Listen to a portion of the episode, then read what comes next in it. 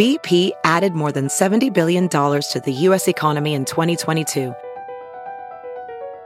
Investments like acquiring America's largest biogas producer, Archaea Energy, and starting up new infrastructure in the Gulf of Mexico. It's and, not or. See what doing both means for energy nationwide at bp.com slash investing in America. Hey, friends, thanks so much for listening to the podcast. And we want to make sure that you know about all the other exciting ways to get more exclusive content from The Bill Press Show. We're on Patreon. Did you know that? On Patreon. So to go to Patreon, P-A-T-R-E-O-N dot com slash BP show to get videos that nobody else gets. All we ask is five bucks a month and you get access to daily commentary and every week we put up a special interview just for our Patreon subscribers. Hey, it's a great way to support progressive media and get your hands on some fun, new, exclusive content. Thanks so much for supporting the show by going to patreon.com slash BP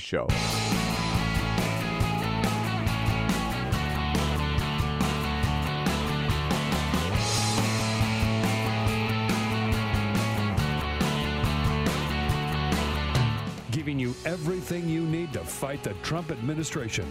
This is The Bill Press Show. Live at youtube.com slash The Bill Press Show. Well, good morning. Uh, welcome to the Bill Press Show. I am not Bill Press. I'm Jason Dick. I'm the deputy editor at Roll Call, subbing in on this Friday morning for Bill. You can just think of me as the Kermit the Frog to Bill Press's Johnny Carson in the 1970s. Yes, it happened. Look it up on YouTube, youngsters. Uh, joining me uh, is the full Bill, Pe- uh, Bill Press crew, uh, even though we're having some uh, delightful uh, microphone issues with Peter. Okay, look, here's the thing. I just want to be Dane Cook. Right. That's really what it is. I want to grab the mic and I want to hold it, all right? I don't want to have any microphone stand. I don't need that, okay? I can just hold it. You don't need a lavalier mic. You want Yeah. you want a you want a microphone that looks like a howitzer. That's right. I want to hold it in my hand. I want to feel the energy surging through the microphony. This is live radio, everybody. I just wanted to no- mention that. It is. This is what happens. This is what happens. This is what happens when you go on live radio. Yeah, I mean the the uh, j- just to peel back the curtain just a, just a little bit. We've got this mic stand, uh, and and what happened is very technical term. Uh, it busted. it busted. It just broke right before we went on air. So I'm gonna fix it as we get going. But I'm gonna do it. We're gonna do it live, We're, Jason. we, we're gonna do it live, Holy cow!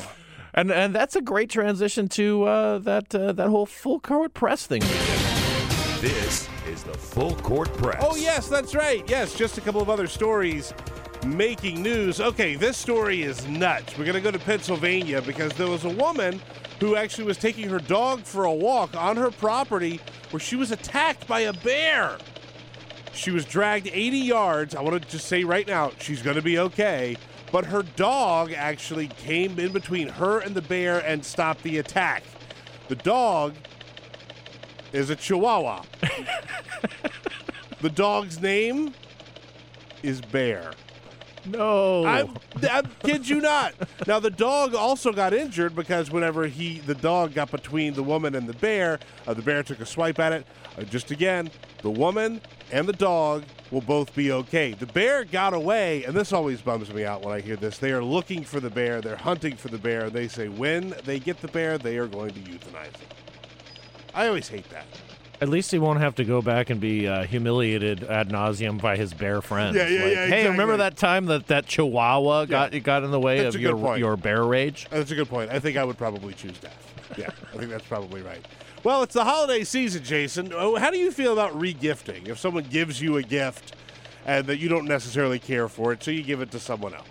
Uh, the, the I, I do I, I have engaged in this. Uh, you know, Same. the, the, there, but I, I usually try not to reserve it for my closest friends and family. Okay, well, that's not the. That is not what Donald Trump does. No? he regifted. Doesn't even take the price tags off. well, he regifted monogrammed clothing to his son because he has a son named Donald J. Trump Jr., of course. And so when Donald Trump, the president, got belts, polo shirts, wallets that had the DJT monogram on it, he figured he could just give it to his son, which is exactly what he did. The president admitted that. Uh, Donald Trump saying, quote, well, I'm the namesake, so I got, or, or excuse me, Donald Trump Jr. says, I'm the namesake, so I got regifted all the things that were monogrammed for him all the time. There was one Christmas where he may or may not have given me the gift that I had given here, him the year before. So, just to just to follow that through, Donald Trump Jr. got his dad a monogrammed shirt that he gave him one Christmas, and then the next Christmas, his dad gave him the same gift that he had given him the year before. And they say the Trumps are not environmentally conscious. Look, you know what? I like that. That I, I appreciate your optimism. Yes, they're Poor- good progressives. They believe in recycling. Poor Eric Trump. Yeah.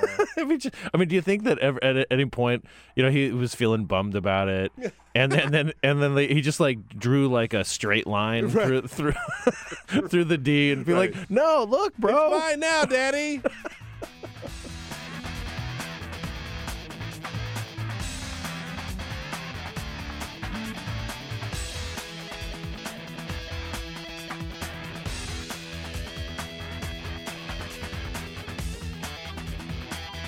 This is the Bill Press Show. So, Peter, as you mentioned, we are in the uh, the holiday season. Uh, We are. which which means that uh, we're debating uh, whether we're going to shut down the government. Usually, That's how it goes. that's just, that's how it goes. Can I just say, uh, today is the Bill Press Show Holiday Tacular, uh, where we always go to lunch as a team. And I can tell you, this is our uh, uh, four, 13th year doing it. Mhm. And in those 13 years, there have only been two arrests. Oh, that's good. That's not a joke. That's good. Not no, a joke. Well, I mean, I mean, there was. D- tell me that one of them was not a dine and dash, though. No, no, no, no, no, no. No. Not- One of them was on a dine and dash. Okay. Uh, we had someone who. Um, Bill is not very fast. He can't. He really can't do. none of them were Bill. nobody who was arrested is is still a member of the of the team. That's why Jamie went to CBS. That's right. That might be it. it's been a while since we had anything go completely uh, I'm- I'm- apocalyptic. I'm a little cur- curious about this now. I'll have to tell you the Do- whole story off the air because it's No. a long it's a long story. But we had a we had an employee uh, who let's just put it this way: I used to drink a lot more than I used to, Mm-hmm. and this employee tried to go toe to toe with me, and he paid a very serious price for it. Uh, he he ended up going to jail. Wow. he got very drunk and lost on the metro system, and the police picked him up. Oh, Yeah. yeah. That that okay. Yeah, yeah. Well, you know, I mean, you. I mean, we, we've we've already talked about a bear. You know, you, you. Sometimes you get the bear. Sometimes the bar gets you. Yeah, that's you right. Know, like I mean, you're. You know, you're kind of bear-like right now. I'm uh, bearish, you know, bearish. of or like a Right, bear. you know. Yes. a, a heterosexual bear. you know, but yeah, but yeah, but still, sure. you you know you got the you're a big guy. I could I could see a Chihuahua staring you down, wanting to stare you down. I would lose a fight to a chihuahua. Let's be clear. I would lose a fight to a chihuahua. But uh, you know the the hmm. Oh yeah, you know I've um, I have my holiday party today too. I- Yeah? I, I, should probably shower at some point today. You know for, for that. Over, Uh, overrated. Overrated. Um, no, this is you know this is an interesting like in Washington. I mean, I know every city you know goes through a big holiday um, sort of extravaganza where everybody kind of gets together and does their holiday lunches or does their white elephant gifts or what have you. And um, but I feel like Washington, you have several different layers of it. You know, you've you've got your community. You know, you've got the, the just the people you you live around in a very immediate vicinity um, you know, your condo association or, or your co-op uh, or, or so forth. Uh, and then you've got your workplace, you know, which typically has some sort of some sort of party, either off-site or on-site. And then you've got the the I mean, if you're in journalism or in politics, there are there's just no shortage of of you know celebrations and get-togethers where people you know where you feel like you really need to sort of check in because they're like sources and and they're and they're people that you want to make sure that like, hey, I'm thinking about you, or at least I still need you to do my job. Uh, Yeah, like in, right. in the coming in the coming months. Well, we, we have a And then great there's the religious stuff, and it's just like it just keeps going and going and going, and, and it's like no wonder we all gain weight. We know, have a so. great tradition at the Bill Press Show where we we go out to lunch uh, and we go to a restaurant that has a bunch of faces on the wall, and I insist that we sit underneath the picture of Mr. Press, and I will accept nothing less every year. And then after we have lunch, uh, we go and we crash a bunch of other holiday parties. It's great. It's a great tradition. We do it every year. So I'm assuming uh, I, I think I know the restaurant of which you speak. Uh, Well, it's the Palm. We'll yeah, okay. okay. I, did, I wasn't sure if you know we're you know forbidden from from speaking of it. Please you know, don't but, you know, anybody else show up or- today. okay. Um. So so you're in you know downtown area. I mean, like, how, does this lunch start late? Because I mean, like holiday parties tend to start until like you know six seven o'clock that that sort of hour. Is it is, is that what kind of duration of lunch we're talking about? So here's what has happened in years past. Uh, when Barack Obama was president, Mr. Press would go to the White House often, and we just had a habit of scheduling our holiday luncheon the same day that Barack Obama would do his end of year press conference. Remember, he would have these end of year press conferences, Right. And we usually always did it on a Friday, and it just it just always happened. it just way. morphed into one. It was a it was like Mardi Gras. You just Yeah. went from one one party to another. So Bill would show up, have a quick lunch, and then say, "I got to go to the White House. You guys keep going. Here's the card." Now I'm starting to understand why they're such uh, lengthy affairs. yeah, you can understand how how this gets out of hand. right.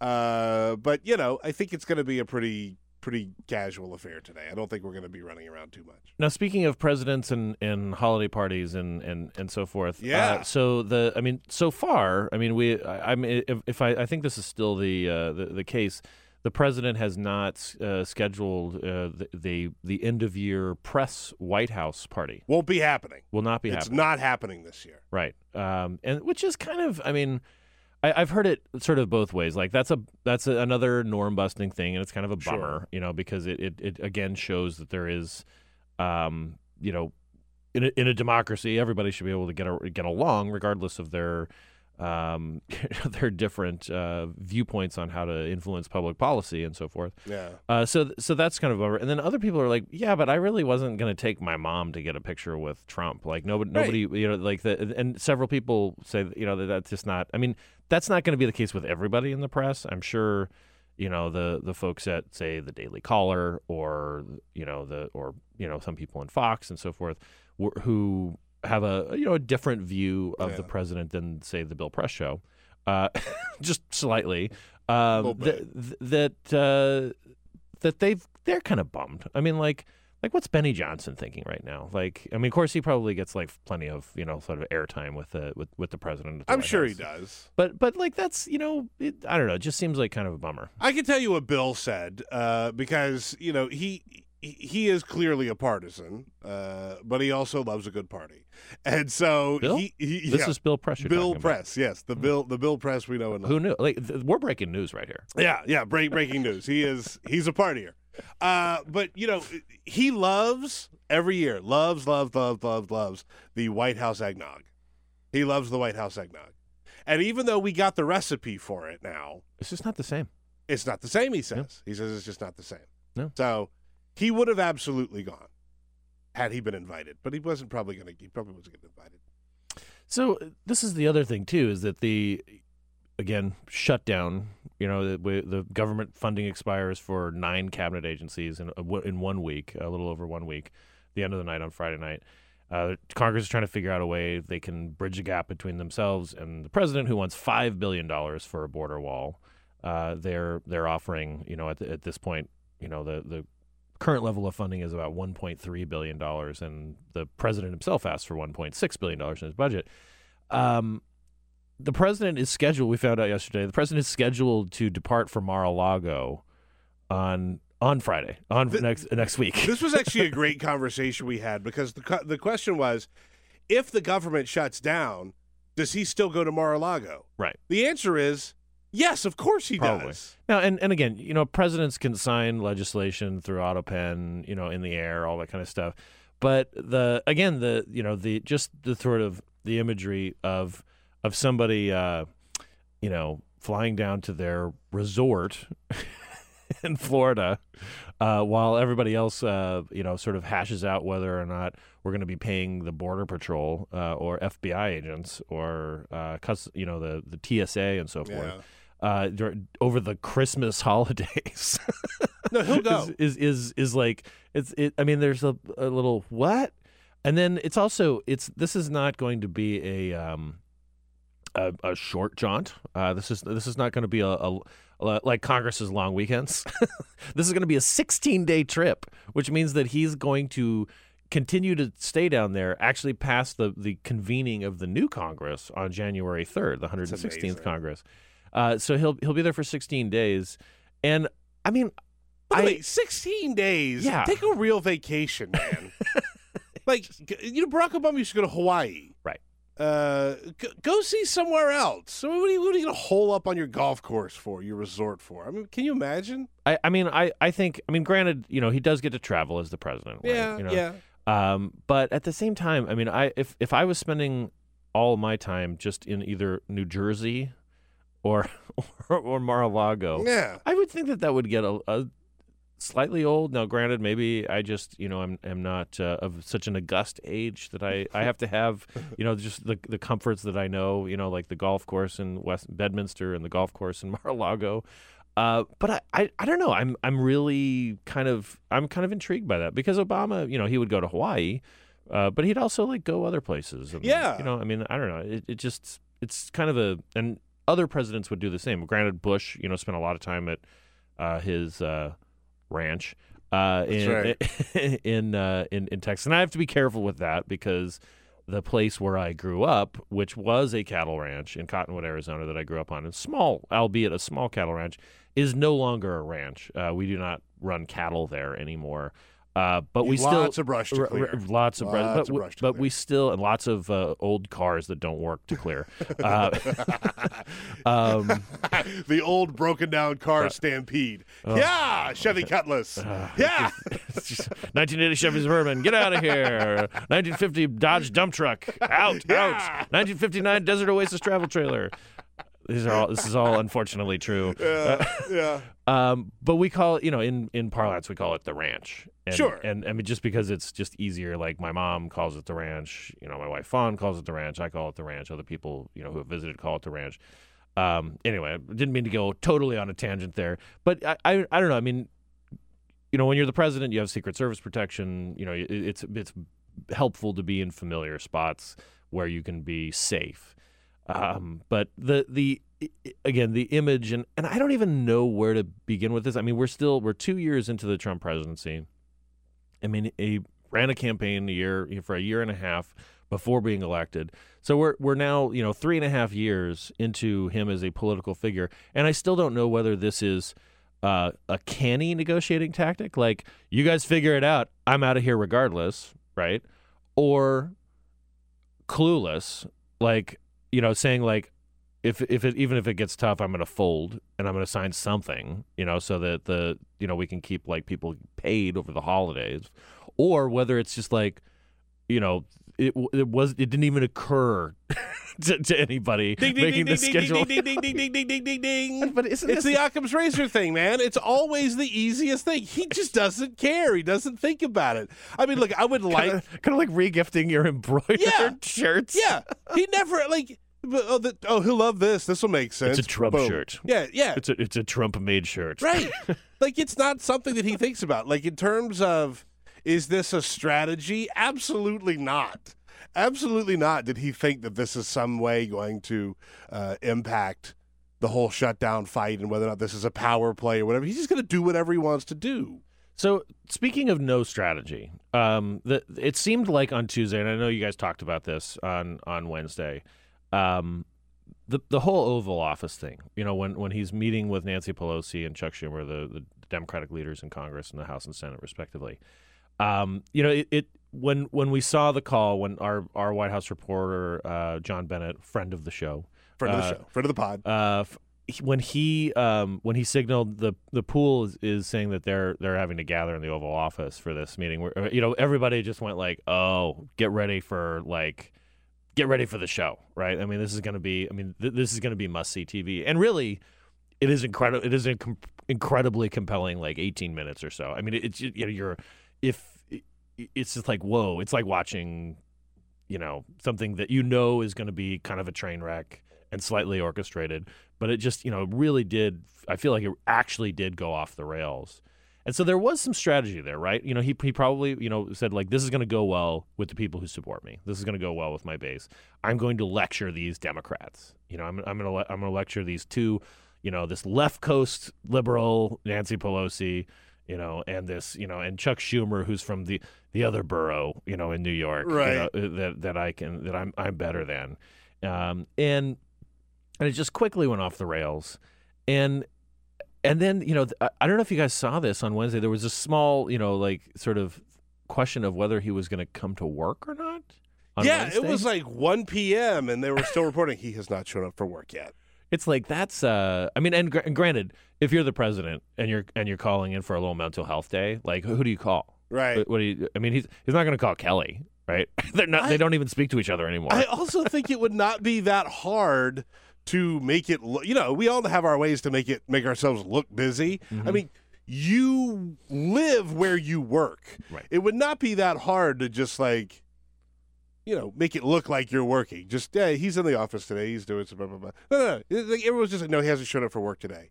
and and we know that it, Well, know it's a hell of a commute. Right, and we know that people are not, you know, he, he's not getting the the daily presidential briefing, you know, Right. on, on intelligence. Gina Haspel is not driving over from uh, uh, from Langley to, to brief him. Or actually, like, I guess it, you know, have you seen the Jack Ryan show?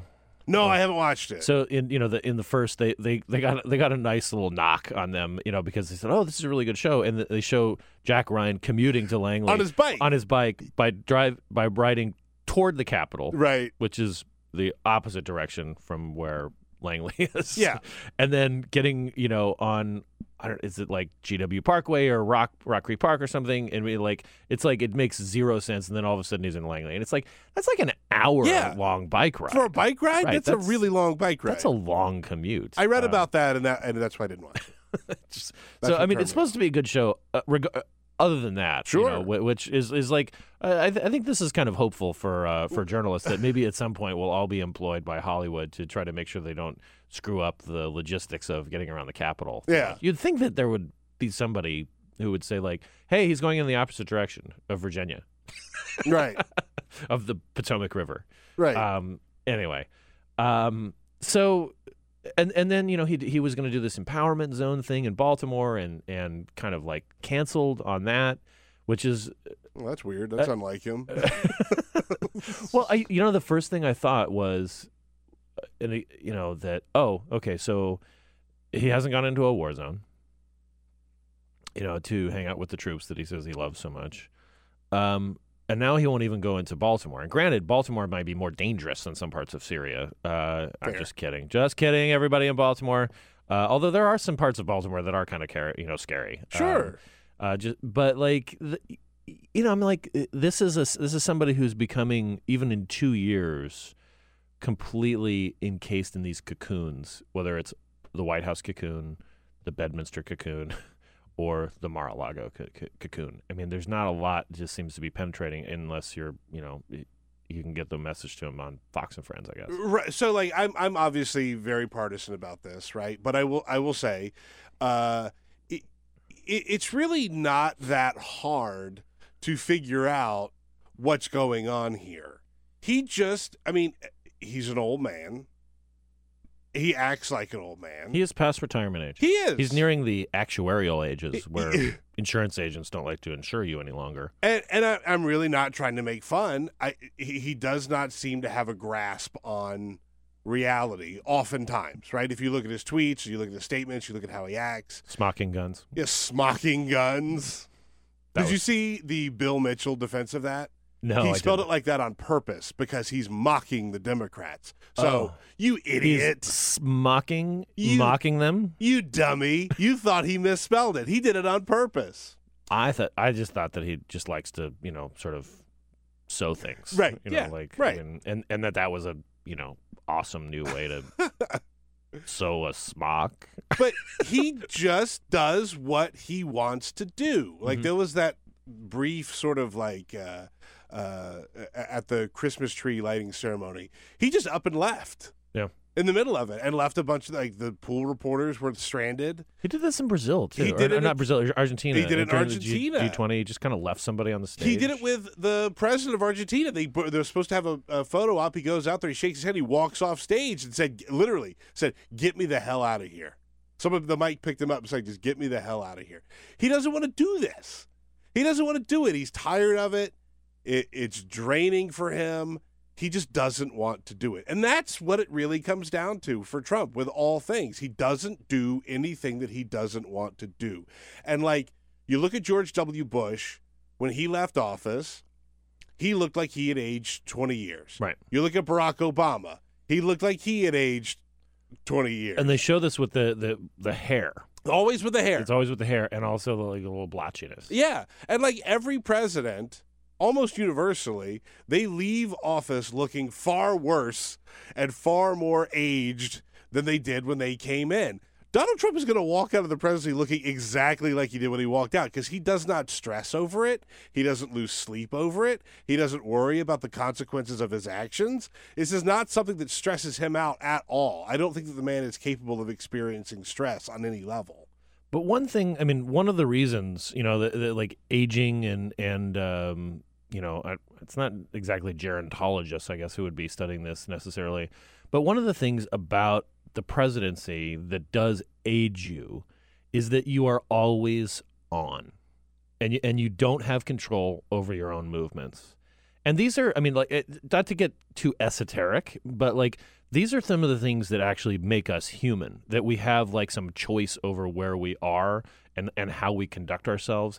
And even even prisoners, right? Even people serving life in prison or in solitary confinement find the the survivors find ways that they can take control of their situation. It, it might just be like meditation or it might be like some small sliver, but that's the way that they hold on to their humanity. And when you have no control over that, when you have when you at, at any moment you know that some dude, you know, might burst in the door and literally pick you up and drag you through a basement to keep you safe Right. at any given moment. Um, that is stressful. That I mean, and that that takes years, you know, sort of off of your life. Uh, what I mean, what's fascinating to me is that for the most part, you know, a lot of these guys when they they do look, they look they look like hell. You know, at the end they're just like. Yeah. It's kind of like at the end of a show here, you know. Yeah. It's very exhausting. It takes Uh, it's taken years off of my life. but at the same time, then they live for years afterward. I mean, Yeah. it, it's it's like there there is this. It, whether it's this like sort of rejuvenation or whatever, but or just not being in that situation, and this is also why I mean, granted, presidents in general don't feel the need to run for the city council, say, uh, after they after they leave the presidency, uh, with the exception of John Quincy Adams, who went to the House and died there, uh, like in the, in the middle of debate. um, but It's amazing. th- it's it's an incredible story. Um, the, and and a and a really like at some point another show, another a show for another time. Uh, I, I we should have Tim Krepp, uh, who uh, in the ne- neighborhood, uh, you know, sort of fixture and ghost tour Yeah. guide, uh, and overall just awesome dude. I'm sure he's downstairs. Uh, right he's now. probably having always, coffee Yeah, he's always down there.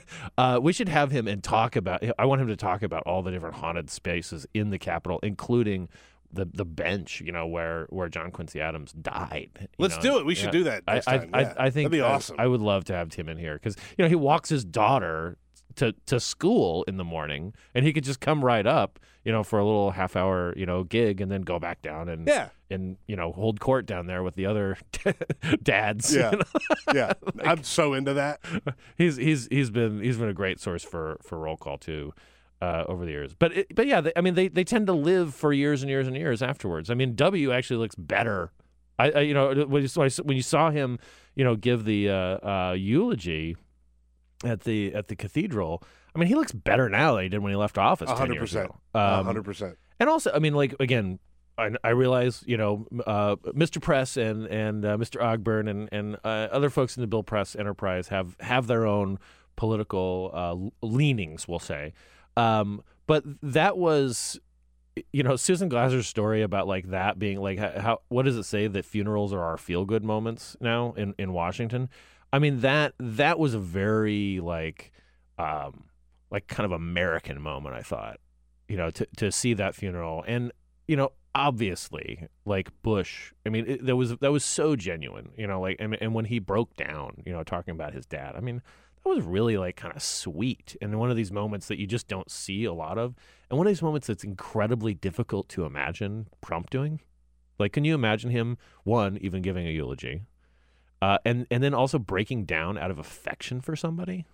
I actually had this conversation with uh, one of my children because we You're like, you better avenge me, avenge me, Magnus. Well, no, we, we had the uh, I, I had the the H.W. Bush thing on the Mm-hmm. TV, uh, the funeral, and uh, they just said, "Wow, this is like this this is really impressive. big deal.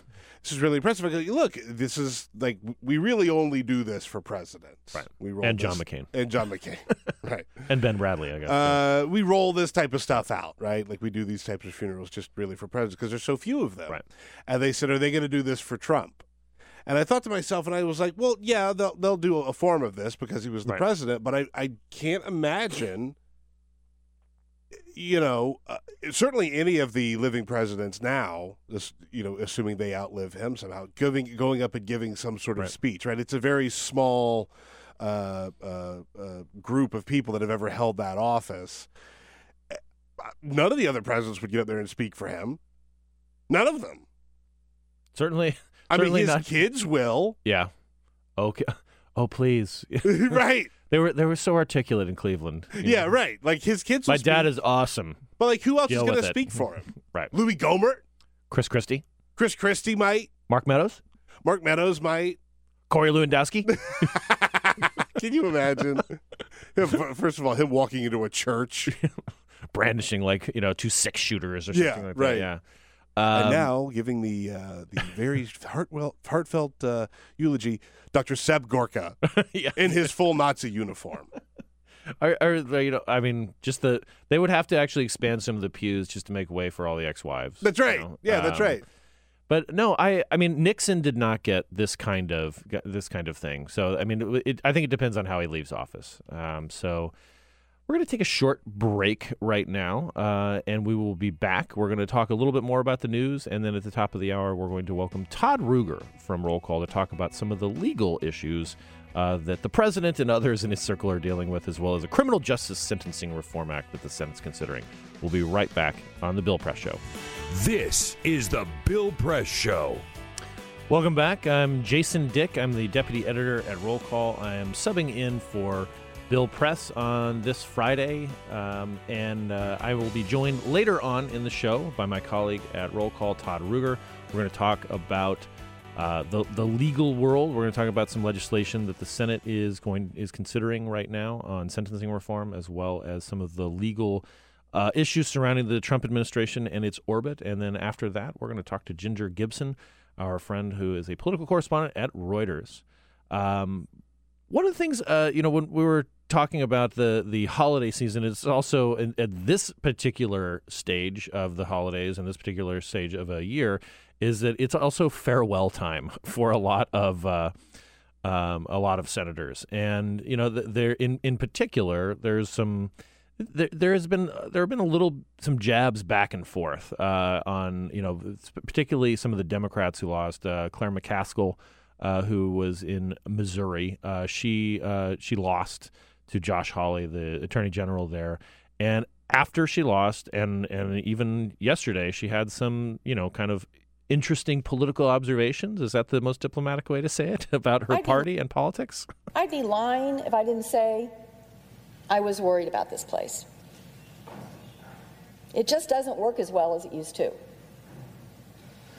The Senate has been so enjoyable for me, but I must admit, it puts the fun in dysfunction.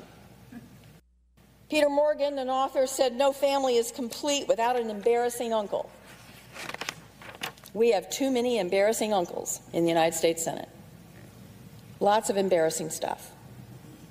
The United States Senate is no longer the world's greatest deliberative body. And everybody needs to quit saying it.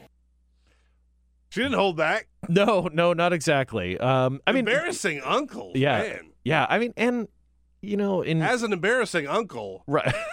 I take offense to that. hey um no i you know it, it is it is kind of it's inc- incredibly invigorating also to hear somebody speak like this granted she's leaving you know she's probably not going to run for office again i mean you know she she's she has had a a f- pretty full political career you know starting with being a prosecutor uh, in jackson county which is outside of kansas city you know she's from um, I think uh, Rolla, which is like near Cape Girardeau and, and so forth. So she's not from the you know the the, the big city in Missouri.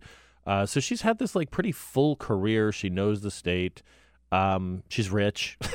I mean, she she doesn't need the United States Senate. And really, I mean, like that. She, I almost feel like, you know, she this these last six years, her last term, which was her second term, were almost a um, like playing with house money because she she was the luckiest of all of the people who ran in 2012. You know, she got to run against Todd Akin, uh, followed closely by Joe Donnelly, who got to work, run against Richard Mourdock. This is the you know the the legitimate rape and uh, you know like kind of you know interesting theories on pregnancy crowd uh, that, that Donnelly and and uh, McCaskill got to, to run against, and you know she she was able to win in Missouri when Obama was losing it by bucket loads. Uh, and she came, you know, in, in 2006, she she beat a pretty good, you know, thought, sort of solid Republican senator in Jim Talent in 2006. But there's also a wave year, you know. So she, you know, it, there were she was al- always going to be one of the most vulnerable coming up in this cycle. Um, and you know that kind of I think teaches you some things, and you know because she's from Missouri, like she's got a different perspective than somebody that gets to run in like California or New York or Massachusetts, say, um, and it it's just granted you you would love to hear that stuff earlier. You'd love to hear, you know, like these sort of Bulworth type Yeah. statements, uh, like not after, like there's nothing at stake.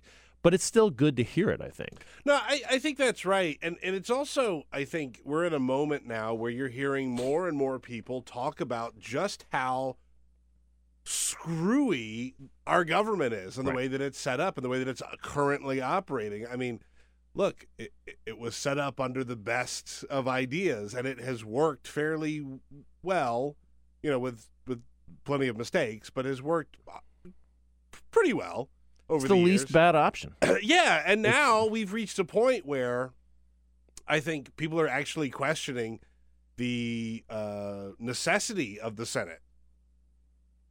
And I think that's pretty fascinating that she actually waded in those waters to say this is not, It's not the working. greatest Right. body, deliberative body in the land. This is not working as well as it should. I think that's worth saying. Again, I wish she had said it earlier. Right. It would, it would have been nice to, to hear that. Um, and you know, the I mean, she's she's also thrown quite a bit of shade towards Mitch McConnell, uh, the the majority leader, who I mean, you know, people tend to to focus on Harry Reid and his um, his role in getting rid of the filibuster on judicial nominees and how that's led us to the point where, particularly with you know every all the way up to the Supreme Court and for cabinet officials, you know, you you don't have to um, you don't have to have a you know you you only need 50 votes. You only need a majority. You don't have to deal with the filibuster on that. But one of the reasons that that Reid felt compelled to do that is because Mitch McConnell used every procedural tool in the in the handbook th- to slow everything. And so I mean the the, the roots of the dysfunction in the Senate go back fairly far. It's like the Kobayashi Maru, you know, Ooh. in the sense that like there is a way to It's a Star be- Trek It's a reference. Star Trek everybody. reference, guys. Star Trek 2 Wrath of Khan to be specific. Thank you. It's, the, the system is foolproof until you figure out a way to game the system for your own personal benefit, right? Uh, or, or or until you fill fill it with so many fools. right, right, right, right, right. I mean, you get to a point where uh, this airtight system that we all revere and love and put all of our faith in has been completely hijacked Right. and has been made to work for whoever has the you know even a little bit of power. Right. Uh, so it's really not a finding common ground, finding the best way forward. I mean, you look at what has Mitch McConnell has done to it, as you mentioned. uh, to uh, just Merrick Garland, for example, right? Like that should have never, ever, ever uh, happened in the way that it should have. That's not the way that the Senate was set up. Right. It's just not the way that the Senate was set up. And there were a lot of people who pointed out that in the midterms, you know, there were a ton more votes for Democrats going to Senate than Republicans. And there was some pushback on that because that's just not the way that the system works. I, I get that. I, Right. I, I do get that. I think that there, there there has to be some sort of representation for people that don't have uh, Don't live in California. don't live in California or, or super populous areas. I, I understand that, but there is something to be said about the fact that people want uh, those ideals and those the way that that that, that uh, uh, uh, the Senate would run that way. They want that represented more than the way that it has been represented. Well, and you know, one of the things, and we're, we're, we'll talk about this with Todd uh, when when when we we grab him in the the top of the hour. But the, the we got a glimmer of the way the Senate can work just this last you know week or so, um, and and in particular with this criminal justice reform bill. I mean, this is this is not something that Mitch McConnell really wanted to consider and spend any time on, but the really sort of earnest efforts across the spectrum. I mean, Richard Durbin, the you know Democratic whip uh, and, and a, a uh, from Illinois, was working with Mike Lee, a you know Republic, conservative Republican from Utah, and Cory Booker, uh, a liberal from New Jersey, and Rand Paul, a libertarian from Kentucky. I mean, these guys were all working together in really good faith. You know, with with groups like Americans for Prosperity, Yeah, the I mean- Koch brothers, you know, like a political action arm. And finally, McConnell just couldn't; he, they wouldn't go away. And then, you know, we we've we've like criticized and made fun of Flake a lot for for not following through on his threats. But one of the reasons that Mitch McConnell is considering this is because Flake said, "I'm not voting for any more."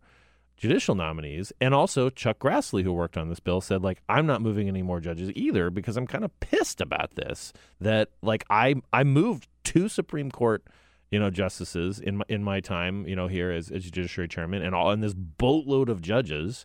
And like and Mitch won't give me a vote on this. I mean like it just became untenable. And lo and behold they're on the bill. Yeah, I mean that's Yeah. that feels like whoa hey wait is this how the Senate is like actually supposed to work?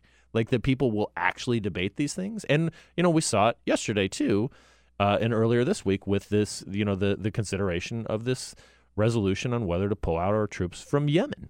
Um, I mean, th- this you know, if if you if you turned on C-SPAN, as so many are wont to do, uh, in the middle of the day, um, you you might have seen that there were actually people on the Senate floor. It wasn't just an endless quorum call, which it usually is, which means that there are basically two people and some staffers on the Senate floor waiting to you know find out whether they can vote and whether they can get people out of the you know the canteen you know so, that uh, so they can come in and say aye or no and then go back to you know whatever they're doing.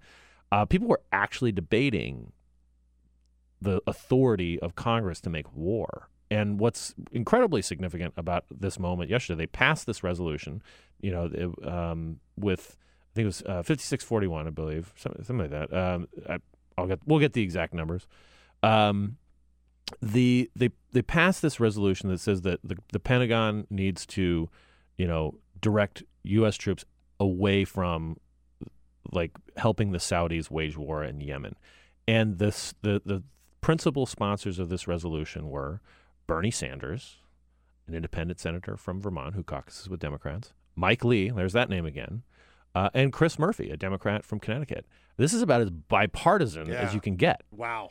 And and they did it the right way. They they forced McConnell into this situation where he had to pay attention to them that they were not going to go away, and they debated it. And again, another significant aspect of this war powers uh, debate is that not not so much that like they were having it, but they were they were having it for the first time. The, they pa- Congress passed the War Powers Act in 1973 because they didn't want another Vietnam. Uh, they, didn't want like several presidents to be able to keep troops in a war zone and get them killed and, and so forth without explicit authorization from Congress. So, like, if you can have them there for like 60 days in the account of an emergency, and then Congress gets to weigh in if they chose. Well, for 45 years, they didn't choose to actually exercise that authority. They actually did yesterday. This is a big moment. I want to play a clip because you mentioned Bernie Sanders. Uh, you can hear his frustration and how out of hand this has gotten over the 45 years. The United States Congress, in this case the Senate, is sick and tired of abdicating its responsibility, its constitutional responsibility on matters of war. So it sounds like it's a little bit of a wake up call, which again, he, he calls it exactly that. We have woken up the United States Congress to its constitutional responsibilities. There are a lot of issues out there uh, in terms of foreign policy and military policy that have not been debated on the floor of the Senate or the House.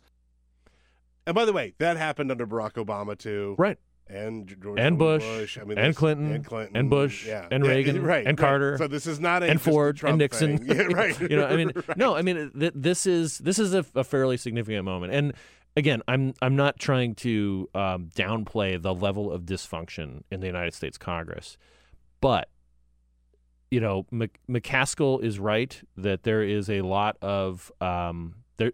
The the Senate is not quite the world's greatest deliberative body that people keep on saying. However, there there was actual debate about this ab- about Congress's authority and and the the moral implications of waging war. Uh, and they were also they they got enough Republicans to defy their own president. I mean, like Trump apparently was so concerned about this that he actually let Gina Haspel out of her, you know, spider hole in Langley to come brief, you know, the the senators and, and members of the House to say like, no, it's all good, we got this. You know, I mean, like, uh, and who knows what was said in the briefing? I mean, these are secure briefings and so forth, but you know, Trump kind of kept Haspel away from the Senate until Lindsey Graham, who is as as you know we've mentioned before, somewhat of an acolyte of the president these days. He said like I'm not going to vote for anything to get us out of here at the end of the year until I hear from Gina Haspel about you know what what happened with Jamal Khashoggi, who was you know murdered by the Saudi regime in the Saudi consulate in Istanbul, which helped set off a lot of these reverberations. I mean, I know this is like kind of complicated. There's a lot of stuff going on here, but every time one of these briefings happened, whether it was Haspel briefing members of Congress or whether it was Jim Mattis and Mike Pompeo, the Secretary of Defense and the Secretary of State, respectively, it, it only seemed to encourage members of Congress to basically get off their asses and, and be like, no, we're going to debate this. This is like crazy. Well, it's a good reminder, I think, especially if you look at the last two years, that Congress has a lot of power.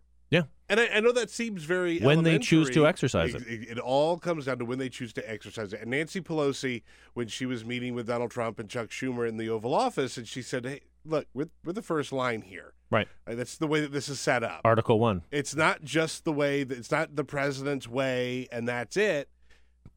These things all have to work in concert together to actually get things done, which I honestly don't think that Donald Trump knew or knows or understands. I truly, I just think he thinks that and I think a lot of Americans feel the same way too, or think the same thing. You, you're president of the United States. You want something done, you get it done. Right. Uh, and that's just not the case. Right. Look, and especially if you look at what's happened over uh, the last two years with Donald Trump, I think that a lot of uh, the Republicans enabled him uh, and didn't do their job. Well, they have a job to do, and it looks like they're going to start doing it. I mean, it, it's certainly encouraging in, in, in that aspect. I mean, there, there is a, Congress um, never fails to uh, fail. Uh, I mean, it, it seems or there. You know, what, what's the uh, there's a sort of a it's almost like a Will Rogersism that like the you know the Democrats never uh, miss an opportunity to miss an opportunity. Right, Uh, right. uh, but the I mean, there this this is kind of encouraging, and you know, I I find that you know, being a politician, uh, th- this is one of the things that's very interesting about Nancy Pelosi in particular, is that she is a professional politician. Um, whether whether whether she has stayed too long in her leadership position, whether you agree with her policies, she actually is good at her job. Um, she wasn't good at winning elections for a while there, uh, for for a variety of reasons. Uh, but she, I mean, she's going to become, you know, because it looks like she's locked up the votes. You know, she she made a deal with some uh, some of the holdout Democrats earlier this week, which we'll talk to uh, Ginger about when she when she gets in here at eight thirty. Um, but she looks like she's going to be the speaker again. This will be the first time somebody's regained the speakership since Sam Rayburn in 1955. I mean, th- this is that's an accomplishment. So she's not only the first woman to ever be speaker, She's also, you know, she'll be the first person since Sam Rayburn, who was, you know, in, by all accounts, the at this at that point the most powerful speaker, you know, to ever hold sway in in in Congress, and you know, I mean, that's that's just sort of an accomplishment. And then in the and when you saw her, like, kind of somewhat coolly, not not she didn't get every, she didn't hit every note right in the in the Oval Office, you know, sort of smackdown on Tuesday. You're welcome, Brandon, for that uh, reference. um, but in the Oval Office on Tuesday, you know, she didn't hit every every sort of you know note right, but she certainly came across as more composed than Schumer, who was just sort of slumped over, you know, in his chair, you know, just kind of taking it. Look, as a Democrat or as someone who works on a progressive show, right? Uh, I, I'm I'm mostly upset that Chuck Schumer did not lose his leadership role. Uh, and that meeting was a really good reason why, in my eyes. I mean, Nancy Pelosi absolutely ran that meeting. She was in charge. Oh wait, I thought Mike Pence was in charge of that. remember, remember when Mike Pence was the mastermind? Like that. That should put that should put any of those theories to bed. I have to play. Uh, I have one clip of uh, what Mike uh, Pence said in the interview, which was really, really interesting. All right, here it is. Okay, so there's Mike Pence. That's all he had to offer to the meeting. he had. I was like, I, I was gonna say what? which interview were we talking? Yeah, I, am yeah. almost prompted. You, no, you had me. Not had one me. word. Not one word. Uh, what was the Colbert thing? Somebody forgot to plug in Mike Pence. Yeah, you know, right. Or, or, whatever. I mean, it, it was. My favorite was the moment he just sat there with his eyes closed, like you could just hear him praying. In Mother, head, help like, me. God, Mother, get me out of here. Mother, please. Mother. no, I mean, I, I, the after in the in the aftermath of that, um, I've been sort of fascinated to see you know how some how the, the the very last of the sort of the Trump holdouts how they how they address these sort of like things. So Bill Kristol, uh, publisher of the, of the Weekly Standard, uh, I think it was shortly after that on on Twitter. He said, "I'm not a Democrat, and it's really none of my business." But after watching the Oval Office thing, why is it that Nancy Pelosi has a leadership challenge? and Chuck Schumer doesn't. A- amen. Amen. amen. Amen. Amen. I've been saying that for months now. Uh, and I was just like, this is this is pretty amazing, you know. Um, and and also, I again, you know, the there is a little there's a sense of of overtime, you know, with with uh, Nancy Pelosi that she's gone, she has gone past, you know, the the stage when most people are are in leadership. Um, she agreed to this deal to limit her own speakership, but she's also 78 years old. I mean, she's not going to be there forever. Um, I mean, I, I wrote about this myself last week that if you look at the leadership elections in the in, among Democrats, the one the people who moved up, I mean, like yes, the top three stayed there: Steny Hoyer, Jim Clyburn, and, and Nancy Pelosi. They stayed in the same positions, but uh, the other people like kept moving up. So Ben Ray Lujan, who ran the campaign arm, you know, he he's now the number four Democrat. Hakeem Jeffries, who had you know like he he had a uh, sort of a lower level leadership role uh, after the last election. He's now the the conference chairman, the number five position. So uh, every every everybody below that is moving up, and and they do have time on their side. When you're in your 40s and you're competing with people in their 70s, all you really have to do is kind of wait them out a little bit. You yeah. know? like it'll work itself out. Yeah, it, it, I mean, just from you know, I, am not a scientist, but uh, who could possibly know how this is going to turn out?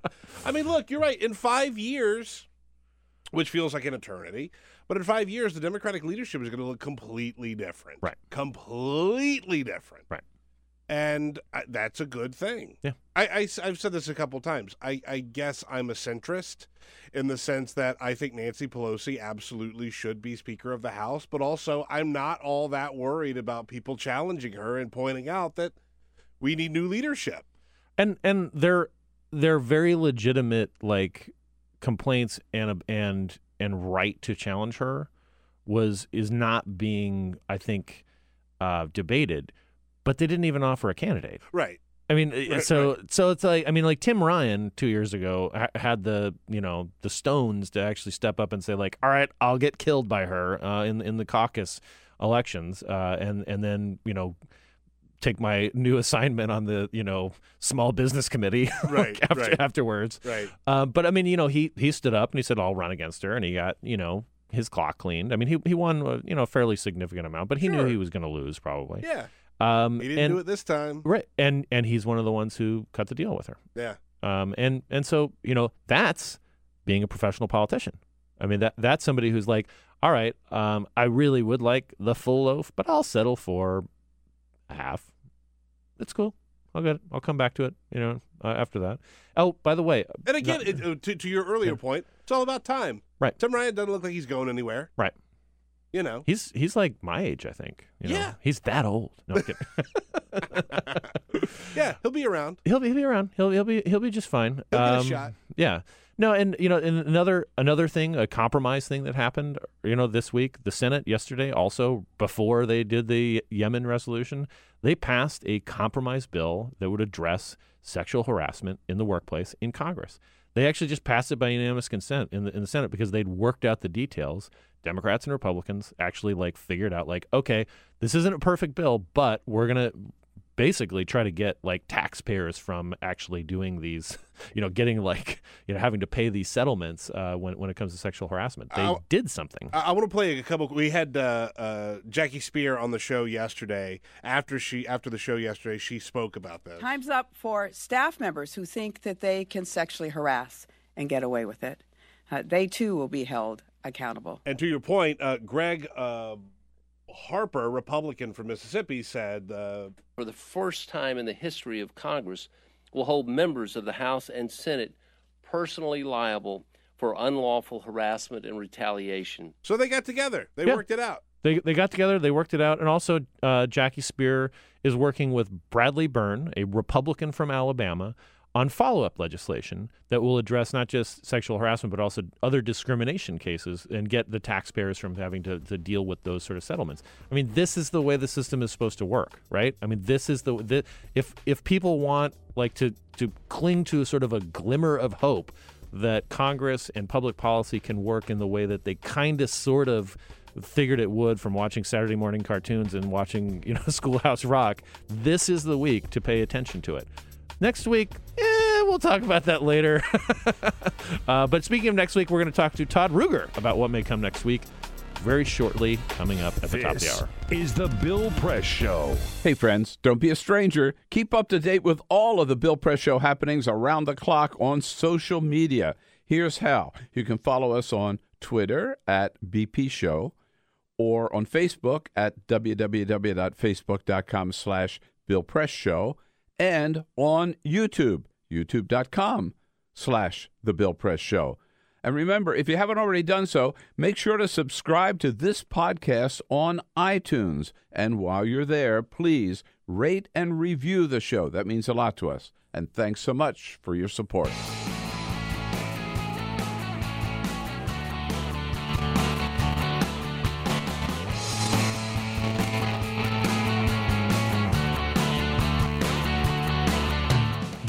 Everything you need to fight the Trump administration.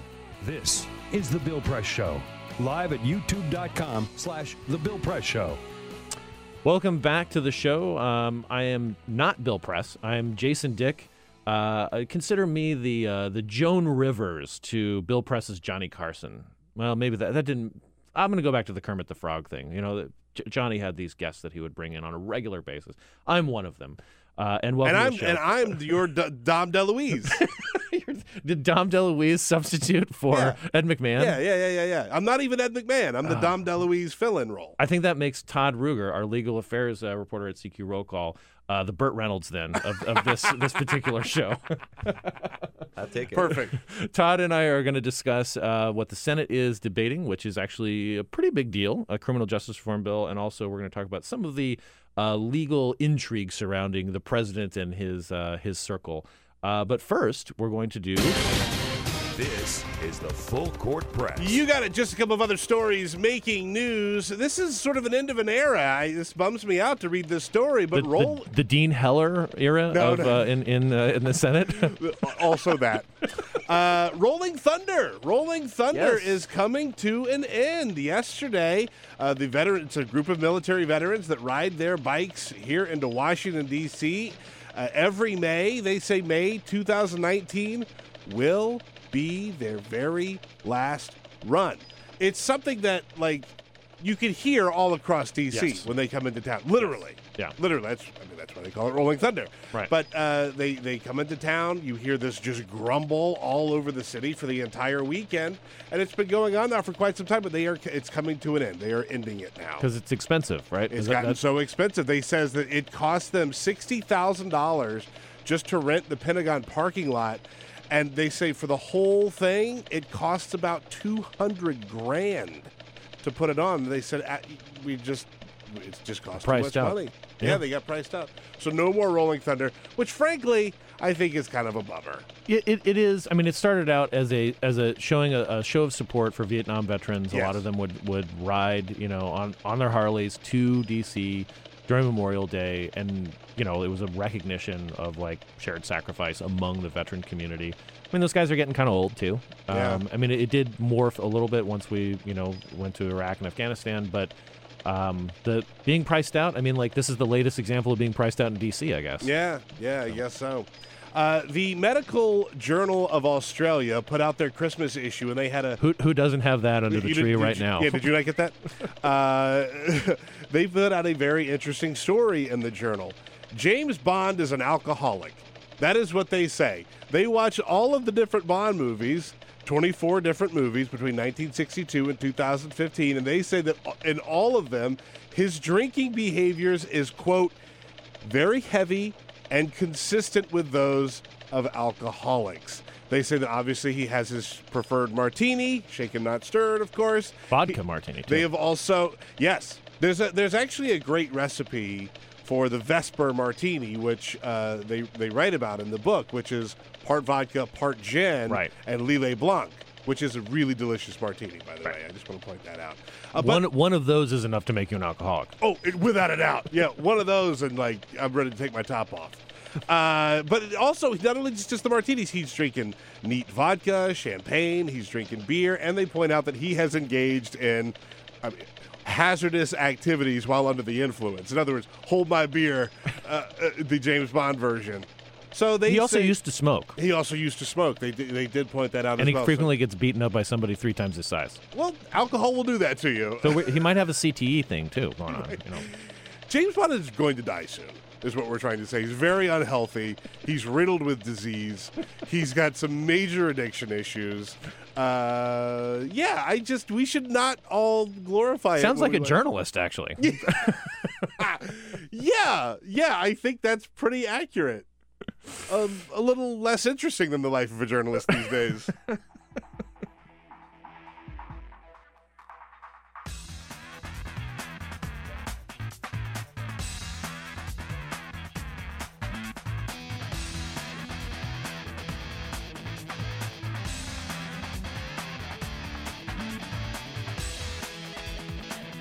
Follow us on Twitter at BP Show. This is The Bill Press Show.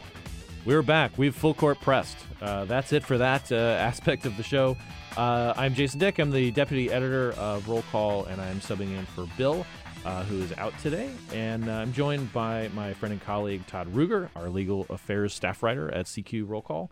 Uh, you can follow him on Twitter at Todd Ruger. Todd, you've had a very, you know, sort of bland, slow couple of weeks here. uh, Todd covers not just the legal affairs aspects of, uh, of of the president, but also the Justice Department, the Supreme Court, uh, and what if uh, the uh, Congress is considering any, something in the legal affairs. So it has been a somewhat busy time uh, for you the last couple weeks. Uh, you can say that. I mean, I, I think what's what's really bizarre about it is, you know, it's hard to keep up almost. Yeah. Um, you know, as somebody that professionally gets paid to try to keep up with this stuff, I think, you know, you know, where's what's coming next? What's coming next? It's it's like crisis to crisis and, and, and fire to fire that I'm trying to put out.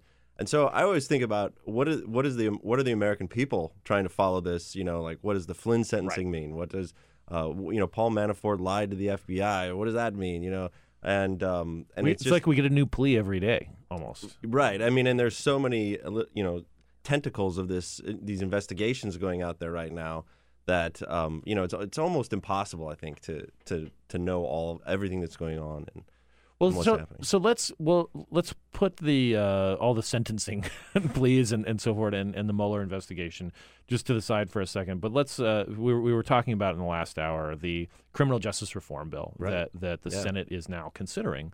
Um, this uh, w- was among the more unlikely things that we thought we'd be talking about at this point. Mitch McConnell uh, has has shown uh, negative interest actually in which he can actually register in through through different uh, you know expressions. Uh, he he has not been interested even in the slightest in taking up this bill. What is this legislation? How long has it been worked on by in, in the House and Senate? And how did we get to where we are, where they're probably going to pass this sometime next week? Well, it's a saga, but you know it starts. it starts uh, forever ago when, when there was escalating crime and, and there were tough on crime provisions passed uh, on Mm-hmm. Three federal strikes law. out, you know, that kind of right? stuff, and yeah. and then the you know the the prison population starts escalating. The cost of housing prisoners starts escalating. Uh, the senators and, and members of Congress start thinking like maybe we should do something about these costs, you know, because then now it's preventing them from sprinkling some some funds where they want to sprinkle them in in uh, you Iraq know, and F- Afghanistan. well, F, you know the FBI counter counterintelligence keeping America safe, and they're thinking, okay, is this really the safest? Right. And um, in the meantime, a bunch of states did a lot of experimenting with with different sentencing changes, uh, different prison changes, and had a lot of success. Um, you know, from Texas, you know, deep red Texas, where uh, you know you'd think they would be tough, toughest on crime. Right. Uh, they they actually ended up closing some prisons because they didn't need as many. Um, and and so then you had these proposals starting to come up at the federal level, and there's a couple of things that are that are you know really easy, you know, non-controversial things that just should get done. Um, one of them was this huge disparity between the uh, prison sentences for crack and cocaine, and uh, and it disproportionately the larger sentences fell on crack, and that was disproportionately Black Americans, and and so they, the back in um, you know I, th- I think it was about 2010 they they changed that law so they reduced the disparity between crack and cocaine, but they didn't make it retroactive. Right. So it still had all these people in prison from the 80s Right. and 90s. Right. Right. So there were people, you know, and it seems like, well, if it's okay to change it, why why are we still keeping people in prison Right. based on this law that we think was, you know, not right, and we're changing now? So there's a moral aspect of like, should we be keeping people in prison, you know, for this long if we've actually changed our attitudes about it? And then there's the financial part of it, like, should we still be continuing to provide three squares a day for people who Right, are, yeah. you know, who who are probably, I mean, we should let out of prison and let them try to get on with their lives. Right. I mean, and it's no uh, secret that America has a you know a big prison population compared to other countries. Um, you know, one of the laws, the other laws, uh, Senator Mike Lee has been working on this a lot. Uh, Where's that name years. again? He keeps on coming up. Mike Lee. Yeah, Republican uh, of Utah. Yeah, definitely. Um, serious, serious uh, legislator, and he. One of the things he talks about in this is a guy named Weldon Angelos, who is from Utah, and uh, one of the provisions in this bill would get rid of this ability to stack firearm provisions uh, for first-time offenders. So Weldon Angelos. Uh, um, I'm going to breeze over the details, but basically, he sold some marijuana to federal agents three times. He had in his possession a gun. He didn't brandish it. He, uh, um, you know, wasn't part of the crime, but he just had it in his possession, and that was enough to trigger these enhanced prison sentences. So then he did it three times. So they stacked these enhanced prison sentences back to back, and he got more than 50 years in prison, and he was in his 20s at the time. And so for selling marijuana three times, 50 years in prison just because he had a gun in his possession. And the judge at the time of the sentencing said, you know, this is ridiculous. I, I, I don't think that I should be handing down a sentence, but my hands are tied. The law requires this. The prosecutors, you know, are pressing for this. And so this would get rid of that Weldon Angelos problem, this bill. There's lots of little provisions like that that um, they want to change. And broadly, they want to do, they want to give federal judges a little more leeway mm-hmm. for nonviolent drug offenders to, to not have to spend so much time in prison. And and this is sort of coincided too with like in general, I hate to say society is changing mores, but in in general, we are we have changed our mind about drug use, particularly marijuana use.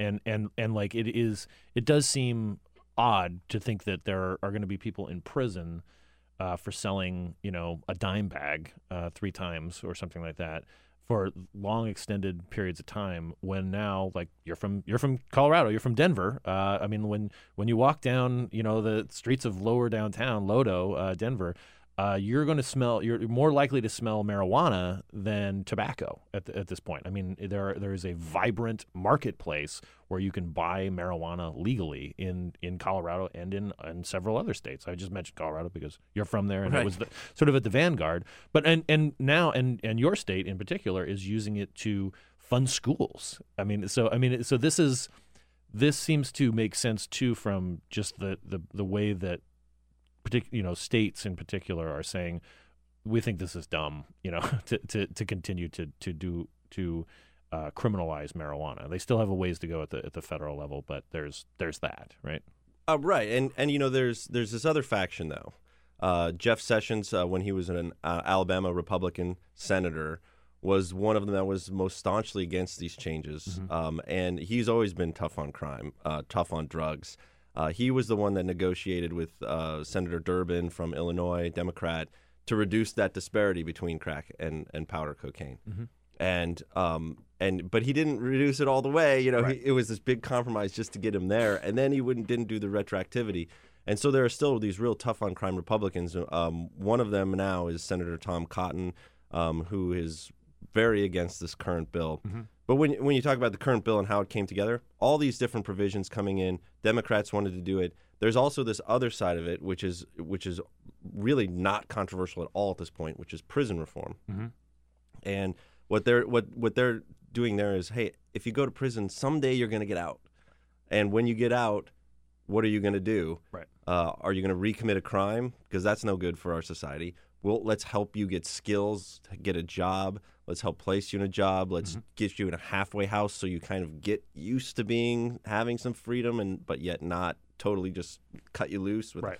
And so um, a lot of states have had success with that. That's almost non-controversial at this part of the bill. So the controversial part is the sentencing. Yeah, and uh, again, the the the coalition of people who have been working on this for several years. I mean, and particularly in the Senate. I mean, they're, they're very stark because I think the, the personalities are sometimes tend to be bigger in the Senate. I mean, the House has been working on this for years too. But you've got Chuck Grassley, you know, a Republican from Iowa. Nobody's, you know, l- you know, sort of fading liberal type type guy. He's a very conservative dude. Uh, Dick Durbin, of, of sort of a proud liberal from nearby Illinois and the Democratic whip. He's in leadership uh, in, in his party. Rand Paul, uh, you know, a, a libertarian uh, and Republican uh, senator from Kentucky. Mike Lee, as you mentioned, uh, who is, um, you know, just I, I just think he's an incredibly interesting senator. Yes, Uh, I mean, yeah. he, uh, he uh, he's he's a very serious person. He's been uh, talked about as a possible Supreme Court justice uh, at, at at some point. I mean, he's fairly young. He's in his 40s still, I believe. I think. Um, and uh, Cory Booker uh, from from New Jersey, the former mayor of Newark and, and current United States senator there, and possible presidential campaign candidate. They they all think this is a good idea, and they've all been working together on it. And then they ran into the roadblock that is Mitch McConnell because he, you know, I mean, as as he often does when he's not interested in bringing something, uh, he's he's he doesn't go all you know fire and brimstone about it. He just says meh. right, right. and, you he, know- and he said meh for a few years.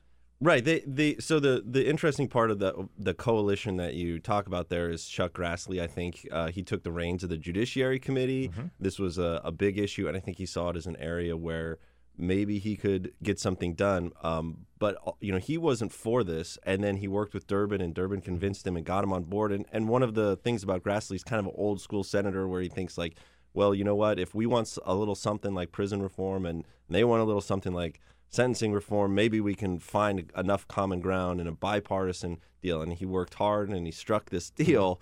Um, and they got a lot of people on board, and then they went to Mitch McConnell, and and Mitch, you know, wasn't going to bring it up on the floor. And they said they, you know, even back then they said, um, you know, this would be like 2016. They said we, we have a supermajority. We could we could pass this. This would pass. This is filibuster proof. We've got enough support. Just never came on the floor, and that's the power of Meh. that's the power of the majority leader. Power of the meh. um, right, and and so the when when the new Congress started and Donald Trump gets in the presidency, you know, Jeff Sessions was the Attorney General at first, and you're thinking, well, the Trump administration is not going to be interested in this, and Jeff Sessions did fight fight this all the, the time that he was there. Now he's not there anymore. Um, and Donald Donald Trump um, had Jared Kushner as a senior advisor. Jared Kushner took this on as an issue, and so when Donald Trump took the White House, a lot of the the effort went into let's get Kushner, let's let's get the White House, Mm-hmm. let's get Trump on board. And at first, it was just that prison part, Mm-hmm. uh, you know. So so the the Senate has the sentencing, prison, and Donald Trump held like a prison reform uh, thing at the White House, and then he would always talk about prison reform, and it's kind of like, well, the sentencing part, the the not only are the Democrats not going to give up on that because if you're going to move something in the criminal justice area, let's let's they they're trying to get what they want through too. But Chuck Grassley wasn't going to give up on it. He said, "We've got this agreement, sentencing and prison, so we're not going to do it." So then it became a, a, a matter of convincing the Tr- Trump White House to get on board with both of those sides. And really, we're overlooking the uh, influence of Kanye here uh, in, in, in, in this debate, right? Because he was actually, I mean, we're it's we can't say it without laughing, but he actually was like he did he did support like aspects of this, like Well, right? Wasn't I mean, it uh, uh, one of the Kardashians came to the and White House? also one of the and- Kardashians, but and- who he happens to be married to. You know, I mean, he's married to a Kardashian. Let's not forget. Uh, well, and, and I think after after uh, Kardashian went there, he I, I see Peter getting his his, his headphones on. I He's like, I'm, I'm going to go jump find a in. clip I right was now. ready to jump in. but I mean, it- it's it sounds it sounds bizarre because anything with Kanye is bizarre, and particularly anything with the Kardashians. But when I mean, you know, like you said, we do this for a living, right? We pay attention to this stuff. We're paid to do it. We're we're nerds, you know, and which is why we got into this line of work. Uh, but in order to get it to across to other people necessarily, like sometimes it actually does help to have a Kardashian or Kanye, you know, speak up about it because then somebody who's not a nerd uh, is is going to maybe, maybe pay attention. I was going to say, I mean, look, we we mock them and we make fun of them, and they are worthy of those things. W- I mean, w- We it's a as a very small part of what we do We as as, journalists yeah, is make fun of people, right? Right, right, right, right, right. I never did. But like that, you're to, to your point. That's exactly why this is getting done. I mean, Donald Trump. Um, I'm trying to figure out how to put this in a delicate way. I mean, he does. I mean, he really. You've got to be careful about saying nice things about Trump on your show. You know? I- I mean, like- know, I mean, I know. Todd and I are nonpartisan, but you guys have a reputation to We- uphold. I, I can't. I, I can't sully the good reputation of the Bill Press show by saying something nice about the president, um, which is. But, but he values celebrity more than anything else. Mm-hmm.